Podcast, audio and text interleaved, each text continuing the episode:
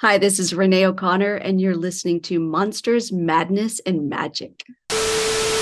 All right, folks. Justin here. And before we get started, I'd like to start off with a disclaimer. This episode was recorded prior to the SAG strike and includes no promotions of any new materials, and Monsters, Madness, and Magic stands with the union. Now that we've got that out of the way, in this episode, I chat with actor Renee O'Connor about The Evil Dead, the stage, her theater company, House of Bards, Xena, climbing Mount Kilimanjaro, spirits, and more. As always, thank you for listening. And if you'd like to help the show grow, please leave us a review wherever you're listening to the podcast. Anyway, without further ado, here you go.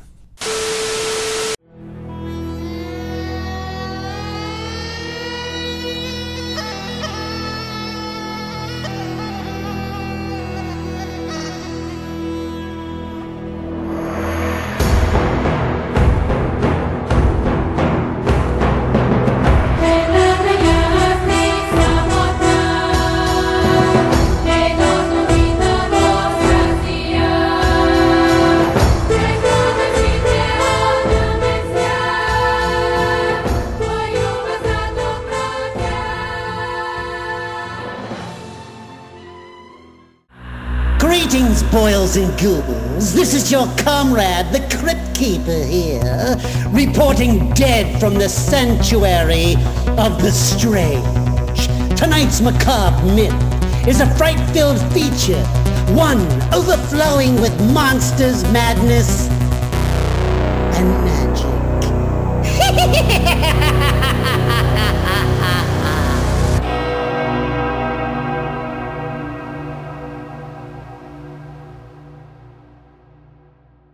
Renee, just so we have a platform to jump from here, take us back in time. You're a youngster. Are you a book reader, fort builder, troublemaker, or all the above? I had two different households that I lived in. My parents were divorced. They divorced quite early when I was about two years old. During the week, I would watch a lot of movies. My stepdad at the time had been gifted this illegal catalog of bootlegged movies from the 70s.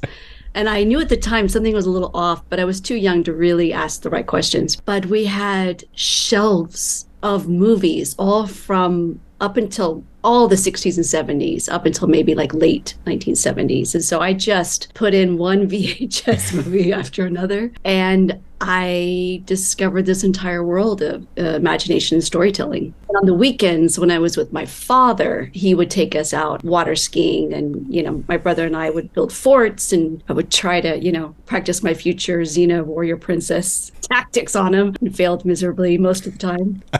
so when you do think back to formative films and TV shows, what comes to your mind initially? Well, what's pretty ironic is that I used to watch all of Sam Raimi's films, who ended up being the executive producer on Hercules and Xena. I immediately was drawn to his sense of humor and the unusual way he took the camera and just twisted the perspective. And I just kept watching them over and over again. And then, of course, Bruce Campbell was completely over the top and hilarious, which later on in my life, when I started acting, I, I, I think he might have influenced my style a little bit. Mm. So, you're Evil Dead fan? I'm a huge Evil Dead fan. Wow. The original Evil Dead band, you know, Army of Darkness. Love no, was, Army of Darkness. They're all wonderful people as well. Sam, Rob, and Bruce are as incredible human beings as they are talents on screen. Bruce was in a few episodes of Xena, am I right? Oh yes, they try to pull each other together wherever possible and yeah. bring each other, fortunately, into each other's into Rob's projects, I should say, Rob and Sam's projects. But anyway, yes, uh, Bruce came over and he played. Oh my gosh, what was his name? He was. I just remember he wore this amazing green leather suit. He's gonna kill me. I forgot his name. I don't remember his name. I'm sorry. But anyway, he came over all the time, and he was like an Errol Flynn type of character, where he always had something snarky to say, and he would try to solve all the problems from a typical male perspective that really couldn't help us too much, you know. And so he always brought up a, a bit of comedy to the episodes. He's delightful. Again, when someone that I really miss working with. Did you let them know that you were a huge Evil Dead fan when you guys met? I think it might have come up at some point where I um, mentioned it to maybe Lucy, Rob, Bruce, or Ted Raimi. One of them definitely heard that I watched the movies when I was younger. I think I told Rob the most. I probably repeated myself with him a little bit.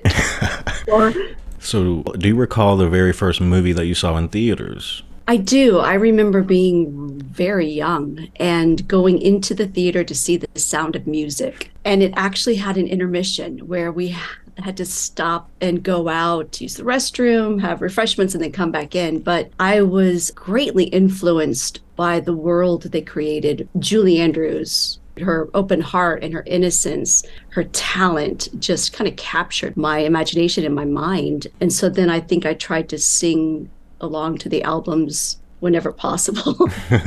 anyway, I love epics. I love telling epic stories. And so um, I'm sure that seeing that movie in the theater on such a grand scale was a pivotal time in my life. That's a good first movie. The most common one that I get is Bambi, so that's a bit more traumatic. It's probably good you didn't see that one first. Sure, I watched a bootleg copy. I mean, come on. the bootleg Bambi. Maybe they didn't show that part in the bootleg. So, Renee, were either of your parents were they artistically inclined, or were they involved in the business? Maybe.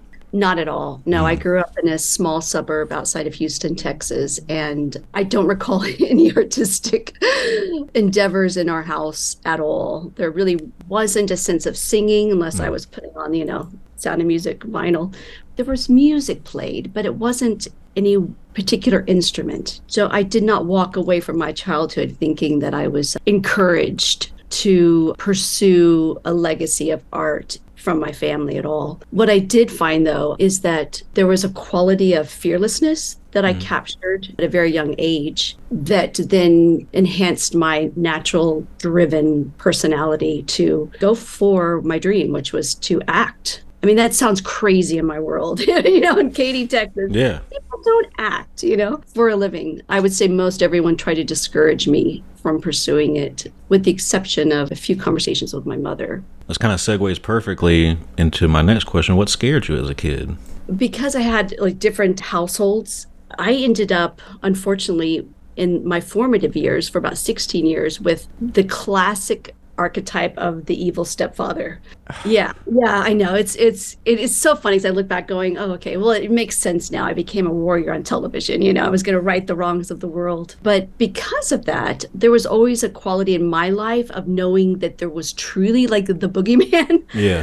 was literally around. So I became very hyper vigilant, aware of my moves when I could be in a, a dangerous situation, and also really understanding the sense of what is right and what is wrong as a principle. That became a core value for me that I've, you know, I've had my ups and downs throughout my life, but I've I found that very early on as a young kid. You know, what scared me was like that people can do awful things, but at the same time, I've overcome it and I know what I have inside of me is really strong and powerful in my own way that I'm not I, I don't feel like a victim at all. Right. Well said. So, do you have a eureka moment or light bulb moment that you can pinpoint where your own interest in the arts arose? Maybe a play, a performance, or something like that? Yes, I was very young, probably in middle school, and I had been begging my mother to let me take an acting class because I wanted to pursue this for a living. She signed me up for this youth program at the Alley Theater in Houston, Texas, which was probably a good two hour drive from where I lived at the time.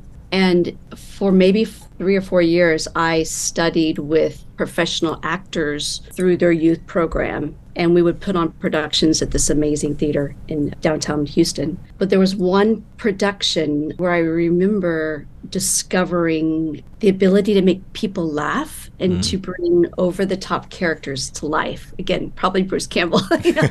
It's brilliant. But I played this uh, really silly character. It was like a gypsy. It was called Madame Ices. And she just went around the room. It was all scripted and had this comedic story of telling people's future. Well, this was important because my teacher at the time, I feel like I was also emulating her presence, but she became a, a mentor to me throughout the rest of my high school years. She helped me audition, become enrolled in the High School for Performing and Visual Arts in Houston, Texas. And she helped me discover Shakespeare, where I was studying and preparing for an understudy role as Miranda in The Tempest at um, another amazing theater in Houston. So she really just kind of pulled me along. And I remember she told my mother that she enjoyed working with me because I was like a sponge, because I wanted to know everything that she knew and I wanted to pour myself into this this magical world of storytelling and make believe. Your very first time on stage acting, did it go off without a hitch? Did you know your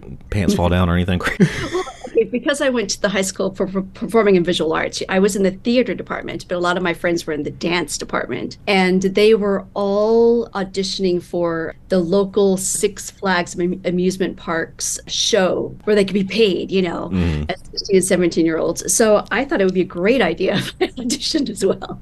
And I went along and I, I actually was cast in this Halloween Fright Night type zombie musical magic production. cool. Yeah, it was pretty cool. And so I was, but I wasn't the lead actress. I was the, I mean, the lead dancer. I was the understudy to the lead demon dancing woman, you know?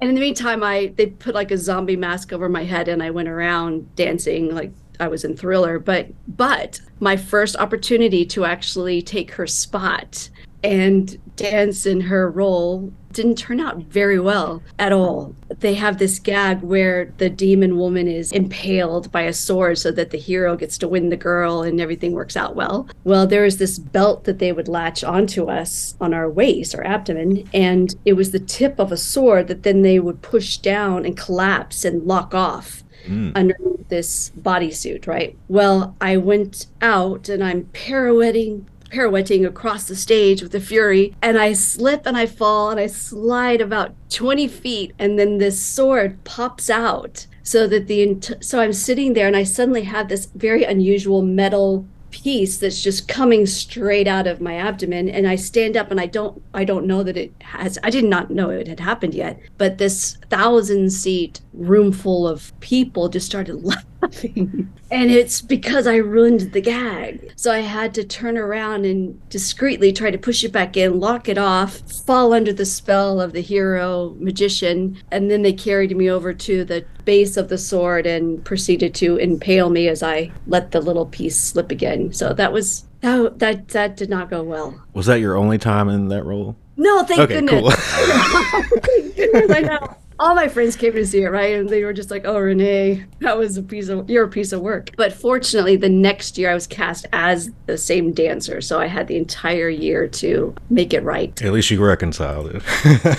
so, uh, Renee, when it comes to the stage, do you have a do you have a handful of roles that you hold closer to your heart than others? Maybe ones that are really important to you.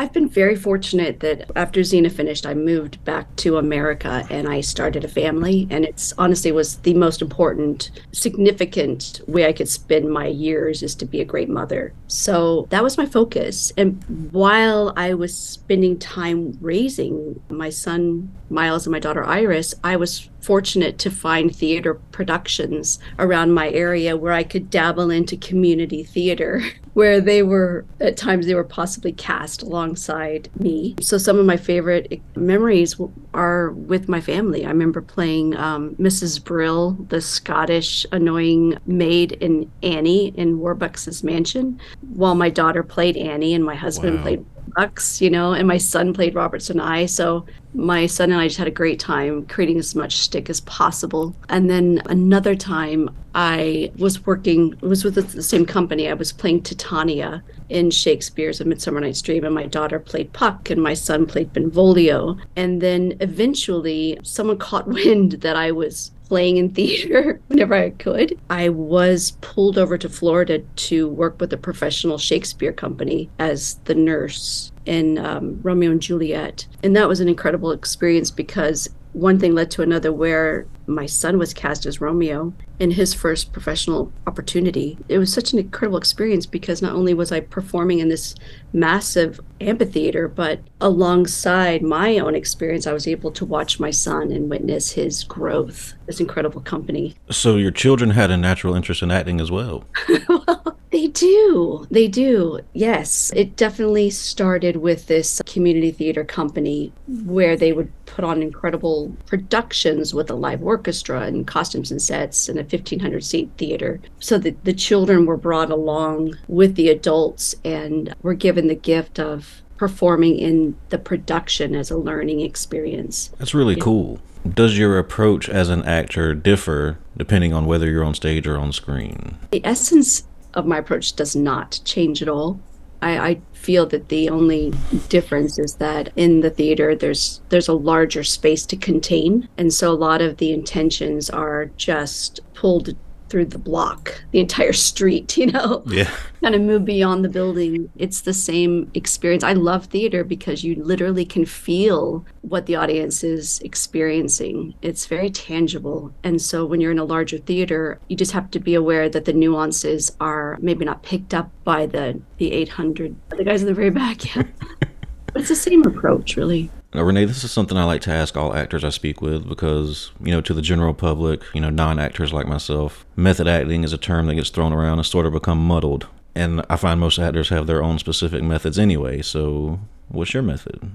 yes, I remember being an, a young actor working professionally before I booked a Xena and utilizing all the tools that I had collected from my studio lessons in Los Angeles. And so I remember specifically being on a television movie with Ellen Burstyn, which is amazing, and practicing my method acting techniques.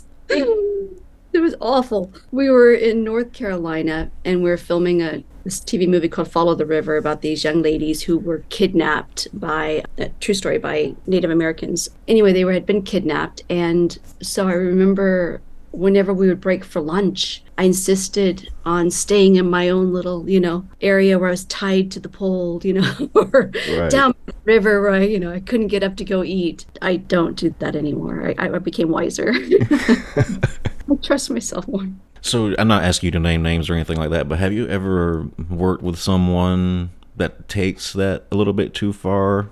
Hmm. I've heard wonderful stories, uh, but no, not really. It's interesting though because I I remember when I was working on a television movie for Hercules, the legendary journeys before it became a television show, that Kevin Sorbo's father was played by Anthony Quinn. And so Anthony Quinn came, and I was Hercules's, at the time, one of his many sidekicks. I fortunately had several days to work with Mr. Quinn, and he came to set and he had all of his lines written on poster boards that were held up by the crew. And he would just talk to us and then glance at the poster boards to remind him of his lines. But it was an interesting mix of live theater with a teleprompter, you know? Yeah, yeah. It took me a long time to ever understand why. Why would he you know, I'm so so young and naive, but like, why would he do that? That just seems crazy to me. It's just a just the quality of experience and of life experiences that just permeates through your roles. That if you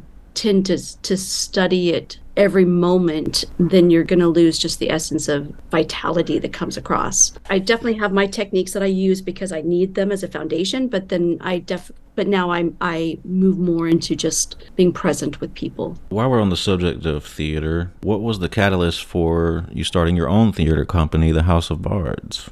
Well, throughout these years while I've been in Los Angeles and raising my children, I've had this strong creative urge to tell stories. And so I I was dabbling in sketch comedy web series at one point and then I moved on to short films and then I moved on to producing a couple films and I wasn't finding the sense of achievement that I needed creatively. And what I realized later is that with theater, I can put my attention onto a project for a short amount of time and bring it to life in a very creative way without all the parameters that come with working in the film industry because you have to tell the story right now and then you strike it and then you move on and you start anew. I really love that. I mean, it's I've found my place for pursuing my storytelling and stretching myself as an artist. It's the place I can go to and, and be challenged. How often do you guys put on productions? Well, it's a newer company. It started in 2019, just before the pandemic shut us down. Yeah. So Yeah. um, the goal was to be producing three shows a year, very nice quality shows. They're highly produced. It's all professional, with, I mean, with professional actors. I'm at the point now where we're at two productions a year. One is classical Shakespeare and trying to find a fresh way to bring it into our world and remind people that Shakespeare is meant to be experienced more so than read in the classroom. I've been trying to, to lock into the curriculums with different teachers in our community and encourage them to bring their students to our shows. And that's been wonderful. So, in addition to Shakespeare, then the other goal is to produce adaptations of classical novels and put them on the stage. So, at some point, I'm sure I'll be trying to do like Crime and Punishment. Mm. Something crazy like but no i have a list of books that i would love to see on the stage. Is your family still working with you in the theater? and no my son is studying acting in new zealand. Oh, nice. um, my daughter is a senior in high school and she's uh, working with all the different local community theater companies in her high school department theater department. It's really just me and my family now. My husband moved pushed acting to the side and is just sort of focused on writing and other things that are more satisfying. I'm the one in the family, at least, that is pushing House of Bards up the hill.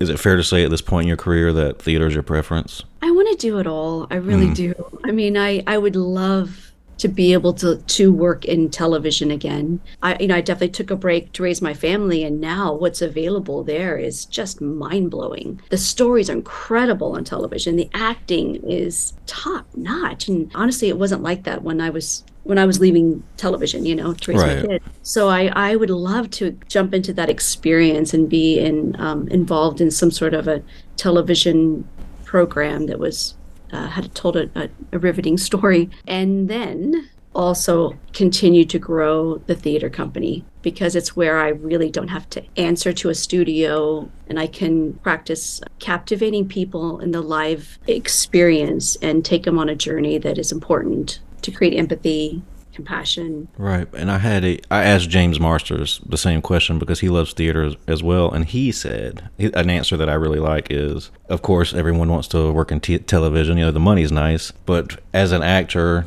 when you're on stage and in theater, you're working with probably some of the best stories that have ever been written that by the best writers that have ever lived. And it's just really hard to touch that spark.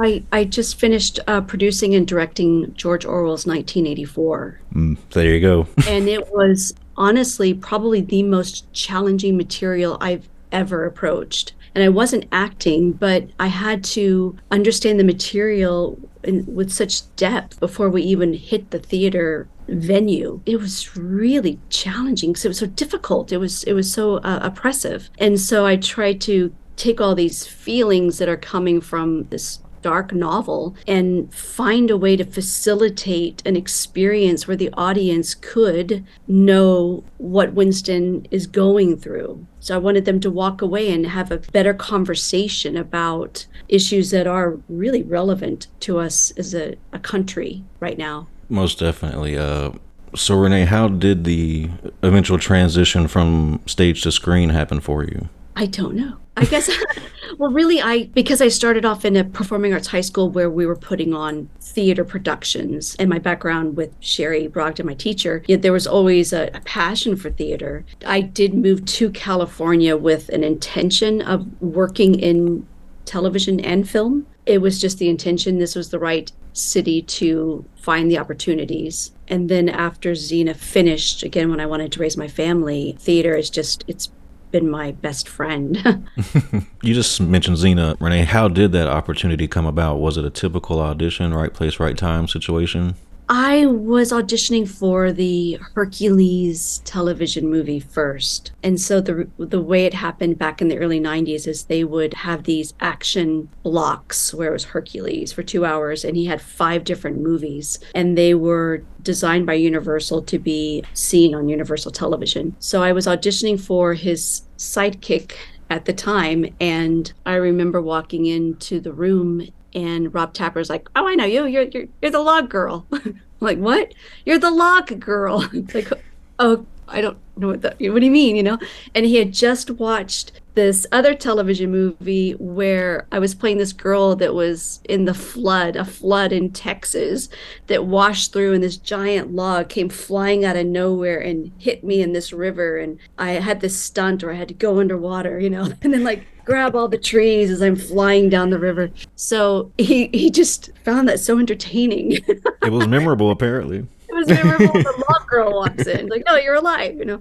So we hit it off pretty quickly. The rest is history. That's it. I gotcha. So I wanted to ask you about climbing Mount Kilimanjaro. Oh gosh, that was one of the best uh, memories of my life. I remember there was a point, it was called Gilman's Point, where my mother and I had just hiked up this very steep slope of gravel in the middle of the night with uh, headlights on. And so it's just a series of these little lights going all the way up, and you would follow the light. It was discouraging because you would take two steps and you'd fall back one and you'd take another two and you just had to be patient and determined to make it well we were the last ones to reach this point of Gilman's Point, and we sat there and we watched the sunrise over Africa. It was literally the roof of Africa, and it was the most potent color I've ever seen in my life. It was almost blinding, profound. What happened at the time is my mother was um, suffering from altitude sickness, and she could not continue all the way to the very top of Kilimanjaro. She needed to stay there and, and start her descent. And she had this moment out of a movie. It's like, Renee, no, you go without me. No, mom, I can't. You know? no, no, but you must. No, I really I can't, you know. And we kept going on and on. And, you know, basically there's a very limited amount of time where you can hit the top of Africa because the winds are too high and you can't be there. So I was running out of time while we're arguing whether or not I was gonna keep going. and she was right. Moms are right. I did need to go. I need I kept I just packed it up and started off on my own. You know, she was okay. We had this guide that took her back down to the tents. And on my last ascent up to the top, I just remember um, taking a lot of breaks and watching people from different countries pass me by. You know, like Italians would come, and, you know, and then the people from Israel would come, and then they would stop at I would pass them. And it was just this really surreal experience of seeing people in this heightened moment in their lives. And there were literally just drops on either side that would go into these um like a dormant volcano so it, wasn't like a cliff it was a cliff but you know, close enough like, it was it was it was yeah I was a long way. Yeah. That was on one side and eventually on the other side we i started to approach these amazing glaciers. And that's the white part that you see in the pictures of kilimanjaro but it was just like skyscrapers of clay of, of ice. And that was another world. So i none of it was really harrowing. I remember getting to the top. I was the very last one to sign the book and the winds were, were picking up and they said we can't stay you have to go so i basically just had to take this moment and take a snapshot in my mind and start my way down as quickly as possible but it very was cool it was a challenge is that the only mountain you've climbed Yes, the, I think that'll be it though. Now, I mean, there was a moment where I thought, "Oh, this is just the beginning," but not anymore. No, no. I, I, want. I'd like to be around for my family. yeah, that, that's a big one. You don't have to do much after that. So, Renee, at what point did you realize yourself just how popular Xena was? I was. Uh, it was early on. I think it was like 1997, literally two years into the show, when Lucy went on a press tour in America while I was staying back in New Zealand enjoying our break. And when she returned, she was just like, Oh, Ren, you know, you're not gonna believe all the people, all the people she met, and it's just people were like, trying to take her photo wherever she went, and she, she said it was just it was a madhouse, you know. And she had story after story of people knowing her you know, knowing Xena. And all these articles came out at the same time about the show being a, a successful spinoff. And I, I think that's when I really started to have an understanding that we were popular. But I did try to stay in New Zealand as much as possible during the show, or I would take trips from New Zealand to different places to travel as much as possible. So that's when I went to Africa and I went to Indonesia, Australia, I went to the Great Barrier Reef. I just tried to open up my life experience and I tried to stay out of the media as much as possible because I really just wasn't very interested and I wasn't Xena. You know, I really wasn't worried about it. you know and so i felt like i had the best of both worlds i could i could watch lucy and at the same time carry on living the dream. So that was pretty cool. And then, of course, the Xena convention started, and that's where it was literally a madhouse, where it was thousands and thousands of people in one room and and you're just kind of amazed that they're they're there. So all you guys pretty much just lived in new zealand throughout the whole production of xena? Lucy's from new zealand. She lived there. I was the only american that lived there permanently mm. to be on the show. And then we had our guests such as ted raimi and alex that would come and go based on their needs based on the needs of the productions and the required role, required commitment. Sorry. But then there was Kevin Smith, and Kevin Smith was also a New Zealander, and he played Ares. He lived there all the time, and we, we brought him on as much as possible. Renee, out of all your roles, be it you know stage, screen, whatever, which would you consider the most challenging? Is the one you've lost sleep over? I do think I lose a little bit of sleep over all of them. In that I want to make sure I'm prepared if the role has you know, if it's a dramatic role, that there's definitely a quality of life that feels embodied that I would wish I didn't have to carry, but I, I do know that it's I'm aware of its effect. So it will pop up in dreams, you know. But then it's actually quite fortunate because I might come up with a little treasure of a character flaw that I hadn't thought of. So I'll just utilize everything and put it into the role. I always wondered why did I choose these characters? like why would you want to go through this you know?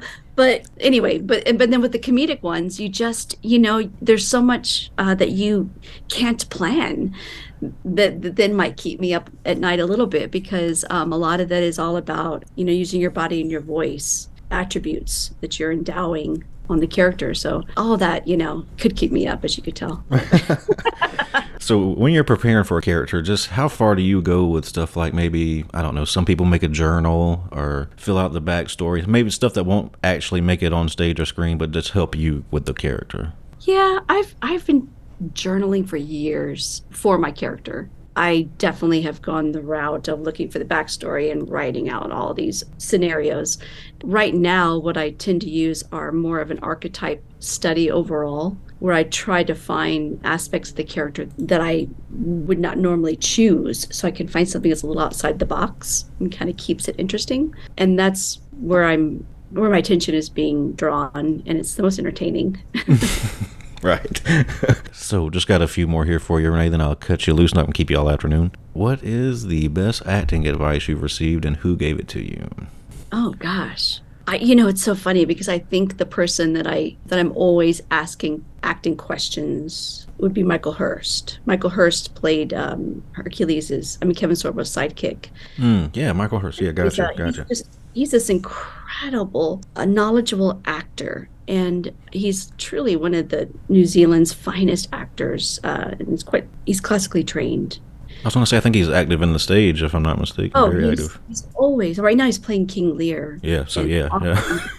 you know um and so yeah but you know it's interesting because i every time i'm around him i just try to i pick his brain and he, he can start any conversation with the soliloquy out of Hamlet, you know, with the drop of a hat. And he's so passionate. And so it, it's what comes from Michael is he doesn't really teach technique, but he he just he, I think he instills a sense of uh, confidence in your intuition and your instinct and to not overthink it you know that there's certain things like just don't be stuck in the rules of what's the appropriate way say to to perform Shakespeare. You know, think just challenge yourself, think outside the box. And and I I definitely in my mind look to Michael Hurst quite often when I'm trying to get out of my own head and stop taking everything so seriously. You know, like, you can't really be a good student with Shakespeare. You just need to bring it to life, bring the story to life. Well so Good advice. So uh, this is something I like to ask everyone, just because you never know what they're going to say. Uh,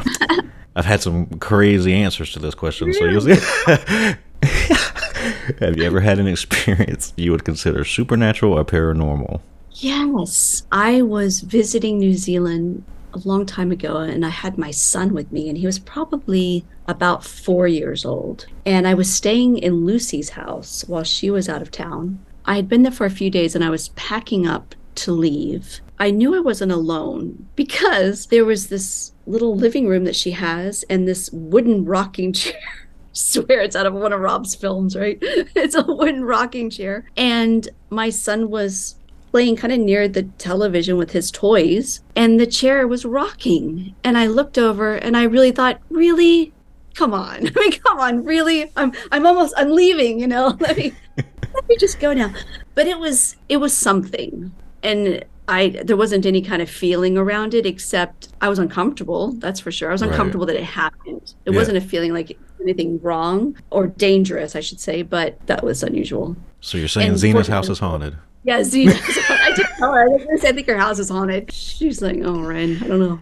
And actually, actually, you know, Lucy's very. She's just open minded. I mean, you know, the entire country. It's Maori Yeah, land. Mau- Maori, yeah. Yeah, the Maoris. And I mean, even when we were working on Xena, there were certain places that we could where we couldn't step on the land to start filming until we were blessed by the tribe that represented that space. Of course, they didn't own it eh, eh, most of the time because of the you know the Europeans taking over the land and rights. But there was always a quality of a ceremony of knowing that you're stepping on footsteps of your ancestors. So it wouldn't be odd at all if if yeah if a chair was rocking in lucy's house Right. She might know who it was. yeah So Renee, have you seen any good movies lately? have i seen any good movies hmm not really Is that awful not really no um i shoot no I do see a lot of theater. I see a lot of theater. I, I try to see as much theater as possible. I saw an incredible production of Tina Turner a hmm. few nights ago. It's a biopic of you know her life, and boy, this young actress embodied the essence of Tina Turner with her her courage and her vocal strength and her passion. I was just, I was really moved, you know, and because it reminds you of who Tina Turner is, what she represents to a lot of women. She just defied all odds. But so that was incredible. Um, I saw an incredible production of A Little Night Music at the Pasadena Playhouse. That was beautiful. Gosh, I mean, stunning vocal talent again for a, a musical that I've never seen before. So I'm mostly I'm trying to get out and see. Like tonight, I'm going to go see a Twelfth Night with Shakespeare by the Sea. So I just Wow. I try to move around. A lot of good stuff going on out there. Oh, it really is. Well, Renee, just to put a bow on everything here, why don't you tell folks what you have on the horizon and where they can find the House of Bards? Thank you. Um, the House of Bards will have another production in April of 2024. I'm still deciding on whether it's going to be a Shakespeare production or a version of Moby Dick, which would be cool. So yeah, I have I have a lot to think about. Um, that's really where I'll be placing my attention at the moment. I'm going to direct a musical of Matilda for this company called Encore, which is actually the community theater company I was talking about. I'll be directing for them this fall, which will be fantastic. And then I am actually producing a podcast for my parents about the Armadillo World headquarters, which was a venue in Austin, Texas in the 70s where a lot of musicians would come through and play mm-hmm. As they were developing their um, musical style. What was so unique about it is that it brought in hippies and cowboys and put them all together in one room and everyone got along. And so we're trying to interview people that played at the Armadillo to to try to unite and find a connection of experience that um, we can just hold on to. Maybe it'll help inform us how to treat each other better. Maybe not. Maybe it'll just be great stories. But I'm starting that as well. Do you have a website for the co- company or anything like that? It will be well. My uh, it's a awhq dot com armadillo world headquarters dot com so we're working on all of that i would say that we'll be producing it for the better part of six to eight months before we actually launch it. I believe the launch date is supposed to be February of 2024, so we'll be putting a lot together.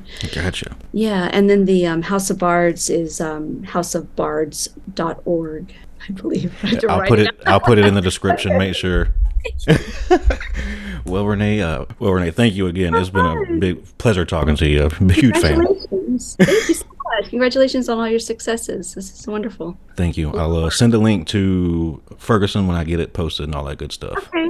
I appreciate it. All right. Have a good rest of your day. I know, you're, I know you're, what you're doing. It's a lot of work. It's Yeah. great. Yeah. Thank you. bye bye. All right. Here. Bye. Just. All right, folks. That's a wrap. I hope you enjoyed that chat with Renee. As always, thanks for listening, and we'll see you back next time.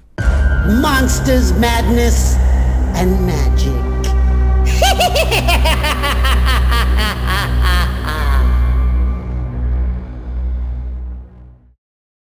Welcome to the night. You think you know Night Demon? Then the Night Demon Heavy Metal Podcast is for you. Step into the darkness as we peel back the curtain to give you an unprecedented, all access look into the mind and the heart of the demon. We're talking band history, song analysis, studio anecdotes, stories from the road. It's everything a die-hard Night Demon fan could want and more. This is the only place to learn the inside scoop, the deep dive trivia, the untold tales from the band members themselves and those closest to the Night Demon story. Need more? The sacred Night Demon Crypt will be pried open to reveal demo recordings that have never before seen the light of day, all with in depth commentary by the band and the people who were there for the writing and recording process. This is a gold mine, a treasure trove of all things Night Demon. Head over to nightdemon.net or wherever you listen to podcasts.